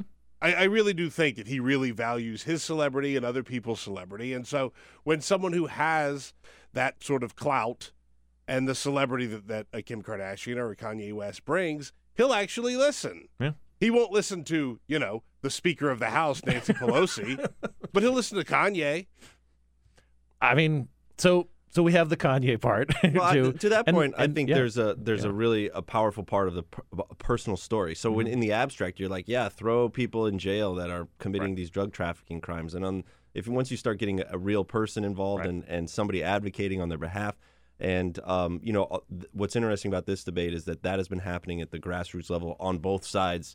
Um, the Koch brothers to Mm-hmm. Yeah. to uh, Americans for know, Prosperity is right. right. I mean, you can't get on a bus or, or the metro in Washington without seeing one of these signs that says um, poet, entrepreneur, former prisoner. And, and it's like support, you know, this legislation, and they're everywhere, and they're paid for by Americans for Prosperity, who, you know, if you were listening to Harry Reid the last few years, are like evil incarnate. Well, maybe not in this sense, right? I mean, they're they're pushing this along with Cory Booker. right. Well, and one of the one of the people, interesting people in this debate is a guy named Shon Hopwood, who was a bank robber convicted, and now he's a Georgetown law professor. And uh, he who better he to understand the law than Well, a yeah. lawbreaker? Well, and he I, he had I a couple- admire his commitment to actually Yeah. seeing it firsthand. and he well he and he got um, you know he wrote stuff out of prison that got to the Supreme Court. Um, and and so his his is another example of like oh here's here's when somebody can get out they can do good. He was actually at one of those White House meetings on on prison reform. So uh, I talked to him about it. He's like "It's completely surreal to be at the White House talking about this when I used to be in prison. And and one of the other aspects of this too was that Grassley, you know, basically called in called in a card on on McConnell and said, you know, he had done his job in McConnell's priority, which is confirming judges. You know, he'd shepherded two Supreme Court nominees. He'd like filled the judiciary, particularly at the appellate level, which is you know for, for Republicans the the real where the where the real action is. The district court judges is like it's I mean, a lot of these people who have been confirmed were actually also nominated by Obama. So, so th- I mean, they're they're you know you have to get some agreement from from the home state senators. Um, but Grassley said like, "Hey, I did my part, and Mitch is not holding up his part of the deal to get me my priorities." and then again, the the you know Jeff Flake had his you know his farewell speech yesterday. He's leaving. He's a critic of the president. Um, but you know he you know when after he did his farewell speech, the you know the Daily Show tweeted uh, like ah Jeff Flake's farewell speech. Let's let's uh, like uh, do the warm embrace of meaningless tweets now. Uh, but Flake, to his credit, said, you know, I am you know uh, on a separate matter, the Mueller investigation. Like unless I get a vote on this, I'm not going to vote for any more judicial nominees. And he has held to that, and that has really and probably given these folks who are you know pushing for this criminal justice reform and sentencing reform, and prison reform uh, legislation, uh, the the opening because they don't have this flooded flooded zone of of judicial nominees because Flake and Grassley has said like, meh. Yeah, well, there, I mean, there are still judicial nominees on the Right. floor. I think they'll probably go in some sort of year-end package, Right. though. But but to your point, all these all these bipartisan group, they're fighting to get this. Mm-hmm. They're fighting to get sponsors. They get Donald Trump. They get Donald Trump to make an announcement. They get Kanye. They, they get they get they get um, you know Fox News Mm-hmm. backs this bill. Um, uh, Sean Hannity had Jared Kushner on to talk to, to talk up the bill. Um, but we still have Mitch McConnell who wasn't who basically said, "Hey, we're going to whip it, and if there's enough votes, we'll put it on the floor."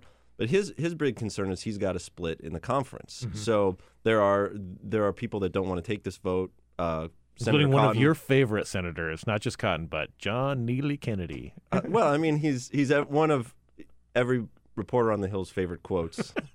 uh, he's got a lot of good. That doesn't have a chance of a mongoose in a cobra pit. You know, says- yeah, You know, yeah, whatever. Right, know. the one that he does, that he he says a lot is that's as serious as four heart attacks and a stroke. You know that kind of thing. I, I'm glad that we're going back to a time when uh, senators call rainstorms frog stranglers. Right. I mean, that's right. Always on the tip of my tongue. like, Duh. gee, who's from the South in this conversation? Peter. Well, so, I mean, to that point though, you know, you had these people who were who, these senators who didn't want to do it, and Mitch McConnell himself is has said he's not yet decided on the bill. You know, the the last bit of text came out this week, and and the, behind the scenes they're they're negotiating like, well, let's add this language, let's add this language. There's a sheriff's association that doesn't like this, and that's you know doesn't like the fact that this person this might get out sounds of prison. curiously like legislating. Well, yes, and lobbying, and and basically, so they they got um, uh, John Cornyn Uh-huh. to co- get on. They got Ted Cruz to come on the bill. Ted Cruz was worried about um, violent felons Mm-hmm. being uh, able to get out of prison early, and he got the language that he needed, so he gets on board. Mm-hmm. Uh, Senator Perdue, and so um, now you start to see uh, this co- bigger coalition building, and Mitch McConnell, I think, at, at some point says, "Okay, president, growing number of Republicans." let's get something done. And and if they do it, it will be a significant um, signature Mm-hmm. piece of legislation that this Congress does. So wh- one of the things. John Kennedy, by the way, says he doesn't care if this uh, uh, the the amount of money that it costs. Uh, uh, somebody who has enough money to burn a wet mule. Uh, that's his that's his standard to get this done, right? That was a long walk. Man. I'm sorry, I really screwed yeah, that up. burn I- I- a wet mule. Sorry, I screwed that up. No, just- no, no, actually, I, I That's mean, a real phrase. Actually, we wouldn't have known like, because it's like it. It's just like I mean, I've you know I've read a lot of Faulkner and so forth. Sure. I've, I've never heard anything like this. Yeah, that burn a wet mule's out of Kennedy's. thing. Yeah. Yeah. Um, so one piece of legislation that is not likely to get a vote uh, is the the anything to protect Robert Mueller's investigation. But it seems like uh, Mueller may not need the help at, at this stage. I mean, we, we we have seen like sort of plea after plea and sentencing after sentencing. Just this week, Michael Cohen uh, gets three years. Um, I forget her, uh, her first name. the- Maria Butina? Maria Butina, the sort of the NRA darling, uh, possible KGB agent, not KGB. I, I forget what they're called uh, now. But I mean, she, you know, she she copped the plea. Um, I mean, th- there, it's it seems like there's one domino after another, and and this, you know, there's some, been some reports that this sort of pat uh, fits the pattern of how Mueller does approaches these investigations. That he gets all these things, he gets all his ducks in a row, and then he delivers something. Um, what I mean, in your capacity of covering all this stuff, in you know, uh, on the side when uh, as the United States uh, Senate debates uh, the, m- the most significant piece of uh, criminal justice legislation to come around the, the pike in a generation. Um, what what are you like? What are you what are you waiting for next? What's the next big thing that you're looking for uh, in in this, or hoping doesn't happen uh, as you're trying to trying to head into the weekend? well, the, uh, the I, I can't remember. I wish I could remember who said it, but I think somebody said Mueller was a submarine of facts. like he's coming after. So Uh-huh. you have you know President Trump who uh, you know says a lot of things, and then you have the understatement of the year. federal prosecutors um, in court that are Mm-hmm. saying other things, and when they're in court, they're saying they have. You know, they feel they have the evidence and the facts to back them up. Mm-hmm. And what you had uh, this week, I think, that was the most significant was the Michael Cohen Mm-hmm. pleading uh, plea deal, where a little side nugget of that was the National Enquirer, the company that publishes the National Enquirer, also had a agreed not to get prosecuted in order to cooperate Right. with Mueller, and said that that these payments were to influence the election. Right. And Michael Cohen has said that he and prosecutors in in court said it was done by the direction of inv- individual one, and individual one is the president. And so you you um, if you're a kind of a normal person on the street, and the FBI is um, you know investigating you and stuff you did and payments you made, you're really really worried at this point. And um, Uh, yeah, there was this, you know, this this interview that he did with Fox uh, last night, where he, you know, he was saying about Cohen. Well, I I never told him to do anything illegal, uh, but but he but he admitted to to directing the payments, which is a you know which is different than like you know Cohen was doing his own thing, and I wonder like. Are, are Mueller's people? do you- Can you? I just can imagine this scene as they're like drinking coffee and eating donuts in the morning. Uh, probably don't. They probably work out. They probably do like Those are you know, old school yeah, cops. These are exactly. your- yeah, Mu- Mueller Mueller is in better shape than I am, and he's 30 years older than I am. um, but I, I can imagine them just saying like, we don't even have to put this guy on the stand. He just gives interviews, and he like you know he knocks down his own defense like little by little by little. By he just keeps kind of talking, and it's amazing, right? I mean, well, just that- right. that- I mean, well, you have de- defenses to possible crimes, Mm-hmm. and you know, one of them is denial. Like uh, he did that on a plane. He said, "I didn't, I didn't know the payments." Right. So that's kind of gone out the window. Now they're the the Trump team is is uh, has some other defenses. One of them being that the the president needs to have known that he was breaking the law. There's a standard in these federal campaign cases. Um, that you know is a little murky. Mm-hmm. Uh, you, you know, how do you prove what his mindset was? Um, there's a lot of circumstantial evidence now. Right. Uh, you know, one of the reports I think NBC reported that um, there was another person in the room when these deals were made, and that it was President Trump. I'm sorry, is that individual one? Yes, but that doesn't actually mean that he knew it was illegal. Right. Um, so there is some gray area, but there's there's a lot of uh, there's a lot more mo- momentum on that side Mm-hmm. uh, than there is on the defense side. Um, and and it, the other interesting problem for Trump is that he has been attacking Robert Mueller as partisan and 13 angry Democrats, or however many angry Democrats, 17 It's a sometimes. sequel to 12 Angry Men. right. Um, so he's been attacking Mueller's office, but the, the the issue here is this comes from the Southern District of New York. Mm-hmm. These charges, and the Southern District of New York raided Michael Cohen's office. This is his personal attorney and fixer. Right. So he he probably knows some secrets. They they have also said that that been some reporting. Not the federal prosecutors haven't said this, but there's been reporting that they'll open up. They've opened up a probe into using some of those Cohen documents they seized into the inauguration.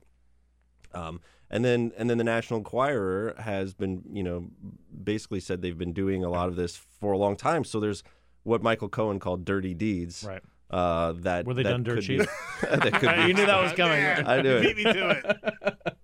well, well, Todd, um, it's uh, it's a little past eight thirty, which means we probably got about seven hours for the Friday news dump. so, like, you probably want to take a nap, or, or and, and prepare for whatever Robert Mueller or the Southern District uh, has prepared for us. I mean, I hope it's a very quiet weekend, but because you have deserved the rest. But thank you for walking us through this, in particular what's going on in the Senate. And uh, I'll see you in the office a little later on. Sure. Yeah. Sounds good. Thanks for having me on. Thanks, Todd. We'll be right back. Uh, also, follow Todd. Uh, he has a, quite a good Twitter handle, and uh, it's it's pretty it's pretty good to follow. I, I, I highly recommend at Todd Ruger. Uh, he'll be reporting throughout the day on these developments. We're going to be joined by Ginger Gibson from Reuters shortly after we take this quick break. This is the Bill Press Show. Welcome back. Uh, I am Jason Dick. I am subbing in for Bill Press uh, on this lovely Friday. It's a it's a beautiful day in Washington. Uh, Always. always. We there will not be a measure of sunlight uh, apparently uh, and we are not going to get past 40 degrees. Lovely this time of year in Washington. Ginger Gibson, uh, political correspondent at Reuters, is joining us. Ginger, welcome to the Bill Press Show. Good morning. Glad So, uh, before we get too far into you know public policy and politics, uh, you said right before we went on the air that uh, you are from the rural South, and I you am. and, and you have a, a, a hankering occasionally for Sonic. do. Uh, where in the South? Uh, because geography is a big part of my own reporting, uh, and this is something that Peter and I bond on a lot too: is food and and being from uh, you know the sticks. I was born in Port Arthur and grew up in between Port Arthur and Beaumont, Texas. All right. Uh, which is on the Louisiana border on the Yes. Gulf Coast. Uh, and then I went to high school in uh, the New Orleans suburbs, sort of the outer suburbs. Uh, Metairie, Farther out, farther out than Metairie. Okay. Destrehan. I went to Destrehan High School. Destrehan, as one Um, does. Yes. As one does. um, and, uh, and, and yeah, so that's where grew up in a town called Nederland in Texas. Nice. Yes, So, settled by the Dutch. so one of the things that I find that, that I I'm glad to hear you identify as being from the rural South, from being from like Port, Ar- Port Arthur or Beaumont uh, kind of area, because um, we may have talked about this on the show at one point, where when the, the some of the ads that Richard Linklater did on behalf of Beto O'Rourke's campaign. Uh, starred uh, th- this guy who was from uh, the Bernie, the, the, the movie, the Linklater movie uh, Bernie, starring uh, Jack Black. Um, and Ted. uh, Ted, Ted. uh, and he in in in the movie in in the movie Bernie. Uh, he, you know, it's the, it's set in the same sort of uh, place and diner that the commercials are in, and he explains the five states of Texas and Carthage, where you know, which is like north of of, of, of Beaumont in this area, is is the he's like this is where the South begins, and it really is. It's pine forests. I mean, it's swamps. I mean, it, it is nothing like where my people are from, which is Eastland, Texas, uh, outside of Fort Worth, and Canadian Texas up in the Panhandle, which is actually the sixth state of Texas, but nobody cares anyway, as as this guy Sonny said. So, uh, like the it. I mean, again, I'm geeking out on geography here, Ginger, but like the, I mean, I I think that this actually helps in covering politics because you realize that the world is really kind of complicated. very complicated. I am from the part of Texas that really is Louisiana. Mm-hmm. Um, the Cajuns did not stop when they got to the Sabine River. No. Um, and so um, I grew up eating gumbo and um, and and Mm. Oh God, I'm so celebrating Mardi Gras. now. And so, uh, but I'm Mexican from that area. So um, Just to make- just to give it a all little the more- little more dab of- of coolness, influences, yes. Right? So um, yeah. Uh, yeah, uh, being being from Arizona, and then we got the South Carolinian in the in the in the booth there. I mean, like this is this is actually you know this is making America great. Yeah, right. That's right. So let's let's talk a little bit about like what we uh, sort of saw this week with um, with Nancy Pelosi in particular, and you know Nancy Pelosi, uh, a Baltimore native uh, and a and a San Francisco uh, denizen. Actually, she lived more in Washington uh, the, for the last thirty years or so, more than any, anything else. But she was able to pull together enough of a coalition uh, of people not from the coasts.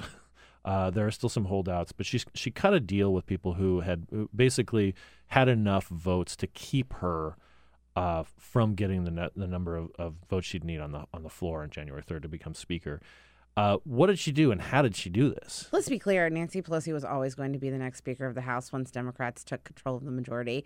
Um, a lot of this has been pomp and circumstance uh, that is just inside the Beltway.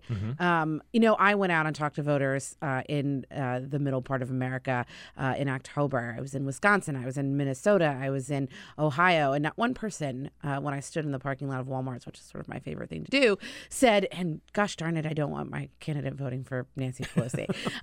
um, they just don't. Uh, that's not something people care about. She had overwhelming support of her caucus. Uh, but you're right. She needed about 10 more votes to be able to make sure that there wasn't um, sort of an incident on the floor, which we've we've seen uh, sort of evaded by the last two speakers that have had the same sort of issue within their caucus. Um, and she has appeared to be prepared to agree to only stay there four years. Um, four years is a long time in politics. Um, It is another uh, election. Um, and she was able to whittle away. Uh, somebody in the Washington Post put it really well today that said Nancy Pelosi is one of the people who sits down to negotiate, and she knows that sometimes you need the person across from you to lose, sometimes you need the person across from you to win, and sometimes you need to reach a compromise. Um, and that's really what she did. Um, and and she is the best whip to work in that building since LBJ. Um, she can wrangle votes better than anyone else. Um, and she did one by one get the votes that she needed.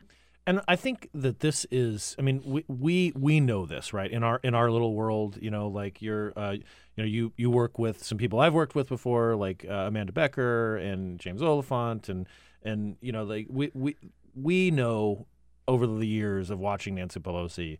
Uh, this is a person who knows how to count votes. This is a person who knows how to put together coalitions. This is a person who knows when to crack the whip and when to offer, you know, some milk and cookies. I mean, like she she gets it at different points. And I wonder is is it actually maybe getting to the point where people in a Walmart parking lot, you know, like would would think like, man, this this woman just actually kind of is able to get things done. I mean, she's she seems like a pro.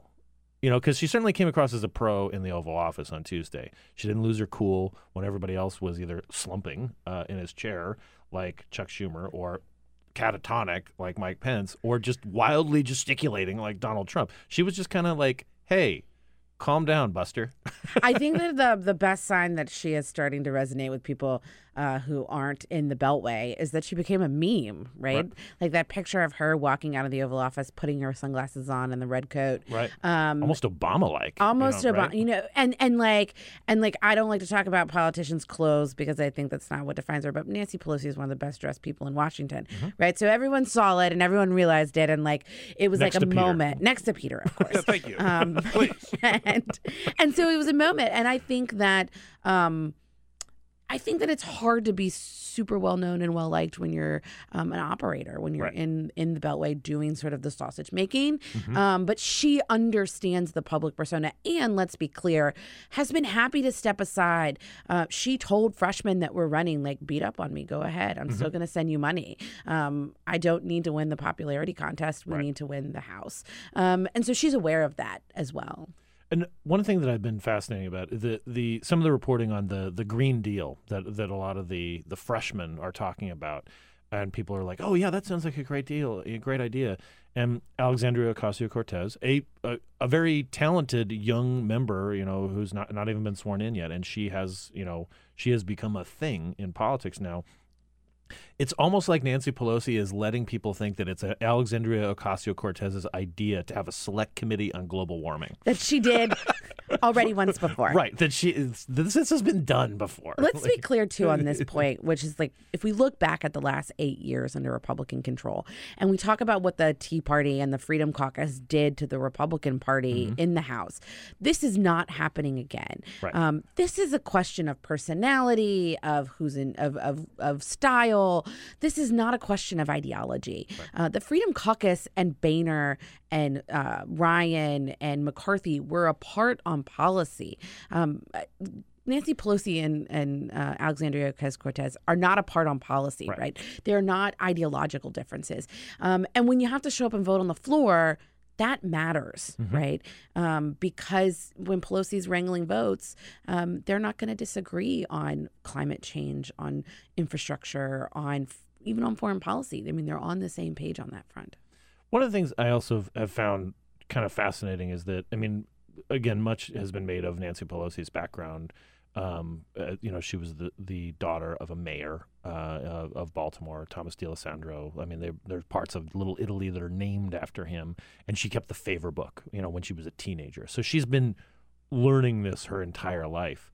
But she's also been able to transition from, you know, as, as a politician, from simply like representing her constituents who where where she is still popular in, in, in San Francisco to now like mining minding uh, rather the the people who are her constituency in the house. And it's just kind of fascinating to see this like play out that she gets that she she has to approach winning over Tim Ryan who ran against her 2 years ago as part of this deal that she struck with um you know Cedric Richmond from New Orleans, um, and and the outgoing chairman of the Congressional Black Caucus. I mean, these are you know, it, and and and that knowledge, and also knowing, you know, very it's very easy for a politician to wake up and say and and realize, oh wow, my district is totally different than when I first got elected, and I'm just starting to realize that there are like black people in it, or or that you know, that or the suburbs have changed, or something like that. I don't think that Nancy Pelosi is unaware of any change that's happened either in her caucus or in her district. I mean, she's just that kind of good. I think she probably knows all 435 districts, right? Um, and part of that is is figuring out because you have to know, right? right? If I'm asking someone to take a vote, I have to know how it's going to resonate with their voters. Um, and I think that you can look at the healthcare vote as an example of where Nancy Pelosi knew that some of her members were going to lose their seats. Right. And that she did, and very likely would, she knew at the time, lose her gavel over it. Mm-hmm. And she said, we have to take the vote anyway. Right. Um, and so she has that awareness um, and she knows that and she implements it when she's out wrangling votes and, and, and it is obvious.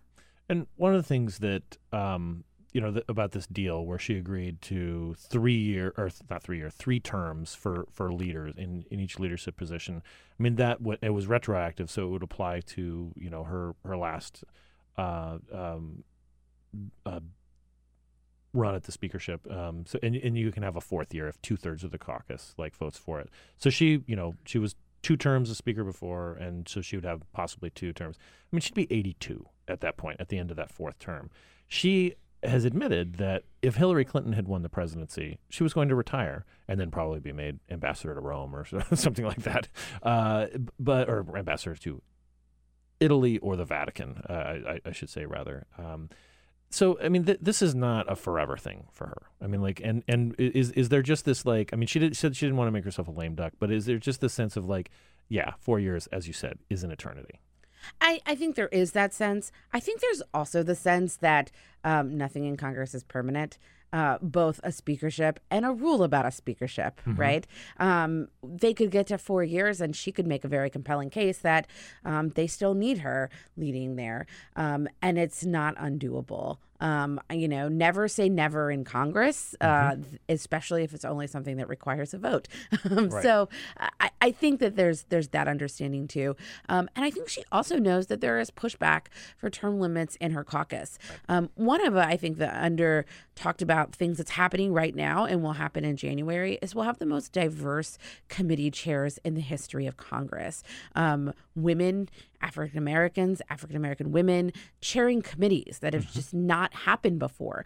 Um, and part of that they will tell you is because they don't have term limits. Right. Uh, whereas Republicans had all of these retirements because people were going to lose their gavel, they were going to lose their power, and they said, I don't want to be in Congress anymore.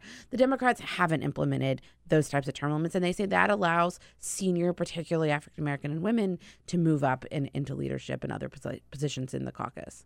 And uh, one, yeah, there there is this tension, particularly with the Congressional Black Caucus. They see seniority as as basically like a sacred right. I mean, this is how they move up, and this is how they represent their districts. I mean, like in for for a while, it was it was almost like a money thing. It's like we represent districts that aren't going to be giving money hand over fist, and so we have to wield influence intelligently because we can't just go to a Wall Street fundraiser uh, you know, if I'm if they're representing, um, you know, the Bronx. You're say, Elijah you know, Cummings right, and you're representing right. Baltimore, West West Baltimore, right. yeah, too, yeah, and so so it does make sense on that. And one of the things that I I find interesting though that on on the Republican side, yes, there have been a lot of people who have retired because of term limits or citing because they don't want to be a backbencher. Um, but one of the more intriguing members, uh, in all senses, uh, in Congress is Don Young. Uh, he's the dean of the House now. He's been in Congress since 1973. He's chaired I think, three different committees. He, he chaired natural resources, he chaired the transportation and infrastructure, um, and I, am probably missing one. But you know, he he keeps on sort of cycling through, and nobody. I mean, is as uh, kooky as he can come across. He's an old tugboat captain, uh, you know, in, in Alaska, and a and sort of a salt, and and and you know, he he has influence. I mean, granted, it's it's outsized because he's the one, he's the sole representative for Alaska, but he's he's stuck around, even though he's cycled out of his his chairmanships, and and you know, he arguably has more influence, particularly over Alaskan priorities, than ever before. And I think he really likes his job. Yeah. I mean, that helps, right? Um, if you enjoy being in Congress, um, you enjoy constituent work, you enjoy policy. I would just um, enjoy his office. His I, office is amazing. Have you have you been? I have not. I have to get on that list. Yes, yes, you do. There's a part of the Alaska pipeline in there. Oh wow. There's also a uh, a gavel that's made out of. Uh, a, a whale penis. like, I mean, that somebody gave him. That's what you do in Alaska, apparently. Uh, I mean, it, it's just, I mean, it, it is a mind blowing experience going in. There's a map of Alaska that shows it in scale compared to the rest of the country. I have to tell you, I didn't think we were going to get to whale anatomy this morning. Um, And so, this is the yeah. third reference this, to this morning, Ginger. Uh, we're so tired of hearing about Jason and his whale penis And- obsession. And and your obsession with burning wet mules, Peter. That's right. That's Yep. right. It's a You never phrase. know. You never know. You're, it's like you're back home, right? yeah. Yeah, Come on in here, Ginger. Sit a spell. We got some stuff to talk about. My Uber driver and I had a conversation about eating alligator and squirrel this morning. It's just we're all over the place, aren't we? You know, speaking of, speaking of this, you actually don't have to go home to to get some of these the delicacies of, of where we're from. Uh, I'm from rural Arizona. Uh, up in up in Baltimore, at, at Finley's Market, you can get smoked muskrat. Muskrat is a delicacy in Delaware. I worked in Delaware, uh, Southern Delaware. It's quite knew? popular. There's a restaurant in, in Southern Delaware where you can go and they will serve you muskrat. Um, yeah. Bill Press, proud son of Delaware, loves him some muskrat. I Loves am him speechless. some muskrat. Yeah, because I thought I was weird because I was talking about how much I loved squirrel when I was a kid because we used to shoot squirrels and cook squirrels. And Bill was like, "Yeah, we muskrat's basically just a big squirrel. And they sell them to you at the deli with the the teeth still. yeah, that way you know it's fresh." Again, you didn't think that we were going to go here. We, we, were, we were talking about Pelosi. We were going to talk about like some some some politics. Maybe get into Trump or whatever. Yeah. Please tune into our animal husbandry podcast that's coming out soon. Just called Critters and How to Cook Them. So, um, Sorry, I, yeah, yeah, yeah. It ran off a little. Uh, bit. th- this is this is the car. I mean, I I've made all these allusions to Carson. There, there's one. There was one point where like he he had Burt Reynolds and Dom DeLuise on it, and and they they literally couldn't stop laughing. They they Yeah. did they and and it was and you can't imagine like what what the ray of the situation was when she just started shaking her head like uh, we're live. you guys know you're on air, right? Guys. So I was joking with Todd Ruger uh, before uh, in the in the last segment about the, the Friday news dump, like what whatever may come. What's what's your what's your even money on what uh, what the, on that on that thing that's going to potentially run uh, our our Friday? Uh, the, the, is it Mueller oriented or? Are we going to find out that somebody is, you know, has an ethics complaint about them in the last five days of the Congress or something like that? I mean, what do you think? I wish I knew because then it would make it easier to make my dinner reservations tonight, right? Um, I don't know. I think that Mueller is always a potential. Mm-hmm. Uh, last Friday was Mueller Friday, um, so I don't know that we're going to get two Mueller A lot Fridays. of Mueller Fridays. yeah. Mueller Fridays in a row, um, and I don't know that he. I don't think he's trying to orchestrate it in this way. Right. Um, I very well could be wrong, but I don't think he is. Um, we haven't had any tweets from the president yet this morning, which is unusual, unless they were happening while we're. Nope, nope, nothing. No tweets from the president. Um, Which actually makes me like it, it. It's a little weird. I mean, like I don't want tweets. Don't don't tweet if you don't want to, Mr. President. But like, it, it's almost like I wonder if he's okay. Yeah, I have that. I mean, it, it, could- you know, it's like if you don't hear from like your your, you know, your dad for a while for a couple weeks, you're like, well, I wonder if he's still around. if Great Aunt like- Myrtle hasn't posted on Facebook in, in a week, some Right. like you know conspiracy theory, you're like, is she okay? Right, and and then you- and then you call, and then you're on the phone for two hours. Right. like so, it's a it's a it's a thing of like you want to be a good person, you know, and check on them, but you also don't want to poke, you know, and and and like have have the the tweet storm, the tweet rage storm come out. Congress has left town. They have they have fled as quickly as they could on Thursday, um, so they're not going to like strike a spending deal um, today. Uh, maybe maybe ooh, knock on wood, we could have a quiet Friday. Um, I, I don't know, but Thanks, you just ruined it. I did ruin it. I used the Q word. I'm sorry. So wh- one of the things that I I have been you know just like amazed at is that what we're talking about with this spending deal. Quick pivot, you know, to to to the spending deal. We've got one week to go before you know a, a partial government shutdown. We're talking about nine cabinet agencies and some uh, or cabinet departments and, and a few agencies, but among them Customs and Border Patrol, TSA, FBI. Um, so this is a most of the budget's done. You know, you know the the the the budget the, the, the federal government this year is going to spend about 4.4 trillion dollars when all is taken into account. That counts Social Security, Medicare, Medicaid. The military is funded. You know, like all all the biggies are done. So this is this tiny little sliver of this 4.4 trillion dollar budget. And even among that, they basically have everything sewed up except for the wall. Right. And on the wall, if we can call it that way, uh, call it that uh, so far, um, the president says he wants $5 billion for the wall. Earlier this year, when he submitted his budget, he said he wanted 1.6 billion. So Congress said, like, okay, we'll do that. And so this argument is over roughly three, $3.4 billion and a $4.4 trillion budget. Um, is this really going to happen? I mean, is it, You know, that's a great question. And, and you know, I, I talk about people back home helping your reporting. I call my dad to tell him, like, hey, if they shut the government down, I might be late for Christmas. Mm-hmm. Um, and he says, always great conversation. always a great your parents. conversation, Yeah. right? And and my dad says, oh well. I, can't they just can't they just figure it out? And I said, well, you know, they offered 1.6. He wants five. And my dad goes, you know, I don't. I'm not one who thinks walls work, but can't they just give him like two and a half? Like, isn't that? and and and so I think that like um, the public is going to have a hard time Right. understanding why they would shut parts of the government down over the difference between 1.6 and 5 billion dollars right, Um, it's hard to understand but i mean it's hard for reporters to understand why they can't come to an agreement um, well, and and also the the the parts of the government that would be shut down. I mean, granted, you know, TSA is going to check my shoes, you know, as I get on a plane, you know, like around Christmas, right? I mean, even if there's a shutdown, the FBI is still going to keep tabs on some nutcase, you know, who is talking about bombing places, whatever. Those those essential employees will will still be on the payroll, and again, the rest of the government is already funded.